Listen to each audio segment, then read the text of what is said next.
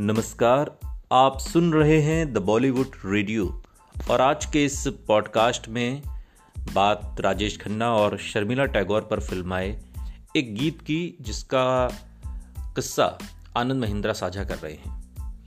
राजेश खन्ना की साल उन्नीस सौ उनहत्तर की आराधना फ़िल्म भला किसे याद नहीं होगी, लेकिन आनंद महिंद्रा का इस फ़िल्म से खास लगाव है। इसलिए अब उन्होंने इस फ़िल्म से जुड़े किस्से को शेयर किया है। हाल ही में आनंद महिंद्रा ने किस्सा शेयर किया और महिंद्रा थार ने अपना एक नया एड वीडियो जारी किया है।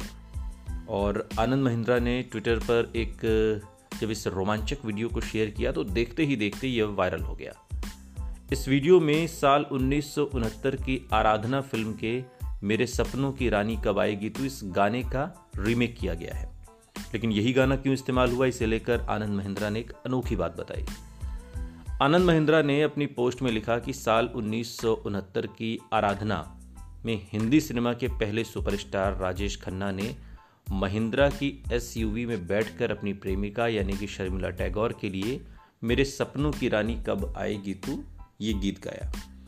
अब लगभग आधी सदी के बाद इस एसयूवी को एक नया अवतार मिला है और रोमांस अब भी जीवंत है एक तरीके से। आराधना फ़िल्म में राजेश खन्ना रेलवे की पटरी के साथ चलने वाली सड़क पर एक खुली जीप में राजेश खन्ना, शर्मिला टैगोर के लिए ये गाना गाते हैं और ये खुली जीप महिंद्रा की है, जो आगे चलकर महिंद्रा थार का आधार बनी।